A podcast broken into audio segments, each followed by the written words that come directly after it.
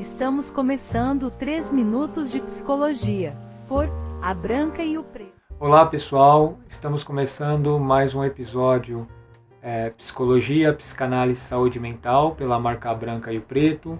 Eu me chamo Momi, sou estudante de Psicologia pela Unip. E, para quem está chegando agora no canal e quiser conhecer meus outros trabalhos, acesse meu canal no YouTube, A Branca e o Preto. Também sou artista do Spotify com as minhas músicas, é só procurar por A Branca e o Preto. E meu livro que eu acabei de escrever, que está na Amazon, chamado Draco, Só Amor Transcede as Dimensões. Para quem está chegando agora e quiser entender os outros episódios, estamos falando sobre os transtornos mentais, de acordo com o manual DSM-5, Manual Estatístico de Transtornos Mentais. E hoje a gente vai falar sobre os transtornos de TIC, né? Que é aquele caso quando todo mundo ou passa por isso, ou já viu alguém passando, que você às vezes está conversando com uma pessoa, ela começa a se mexer de forma repetitiva, só que a própria pessoa não percebe, né? Então, vamos lá. A gente vai começar a falar das características diagnósticas desse tipo de transtorno de TIC, né?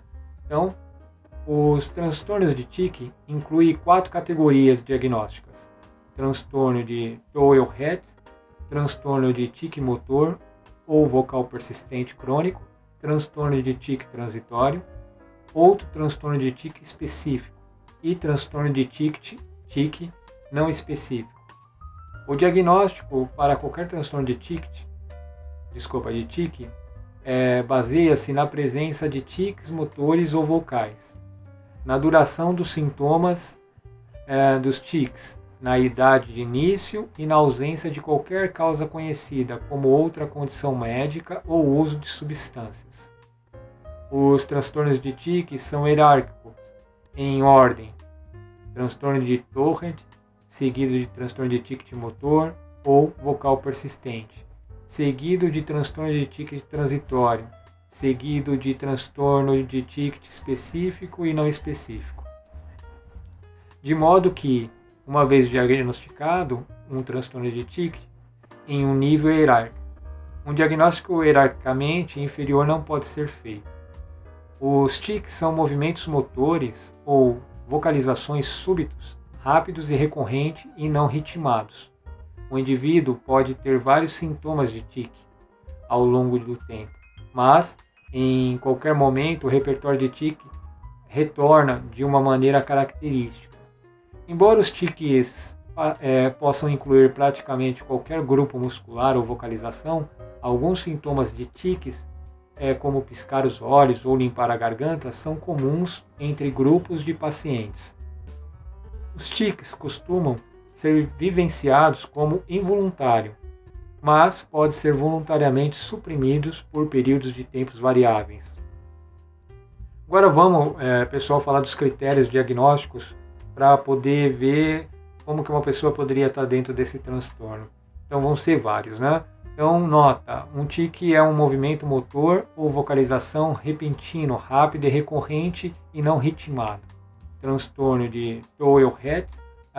Critério A: múltiplos tiques motores e um ou mais tiques vocais se estiverem presentes em algum momento durante o quadro, embora não necessariamente ao mesmo tempo. Critério B: os tics podem aumentar e diminuir em frequência, mas persistiram por mais de um ano desde o início do primeiro tic. Critério C: o início ocorre antes dos 18 anos de idade. Critério D: a perturbação não é atribuível aos efeitos fisiológicos de uma substância, exemplo, cocaína ou outra condição médica. Seguindo a hierarquia, a gente vai entrar agora no critério diagnóstico: transtorno de tique motor ou vocal persistente crônico. Critério A: tiques motores ou vocais únicos ou múltiplos estão presentes durante o quadro, embora não ambos. Critério B: os tiques podem aumentar e diminuir em frequência, mas persistem por mais de um ano desde o início do primeiro tique. Critério C: o início ocorre antes dos 18 anos de idade. Critério D: a perturbação não é atribuível aos efeitos fisiológicos de uma substância ou a outra condição médica. Critério E. Jamais foram preenchidos critérios para transtornos de Tourette. Agora vamos para mais um transtorno de TIC, chamado transtorno de TIC transitório, também dentro dessa hierarquia. Critério A, TIC motores ou vocais, únicos e múltiplos. Critério B, os tics estiverem presentes por pelo menos um ano desde o início do primeiro TIC. O início ocorre antes dos 18 anos de idade. Critério D, a perturbação não é atribuída aos efeitos fisiológicos de uma substância. Critério E, jamais foram preenchidos critérios para transtornos de Tourette ou transtorno de tic de motor ou vocal persistente. Especificadores. O especificador apenas com tic motor ou apenas com tic vocal é exigido somente em caso de tic motor ou vocal persistente. Prevalência, né? A quantidade de pessoas que acaba sendo afetada. Os tics são comuns na infância, embora transitórios na maioria dos casos. A prevalência estimada do transtorno de Tourette varia de 3 a 8 a cada 1.000 crianças em idade escolar. O sexo masculino costuma ser mais afetado do que o sexo feminino, com uma proporção variando de 2:1 a 4:1. Um levantamento norte-americano estimou como sendo 3:100 a prevalência de casos clinicamente identificados.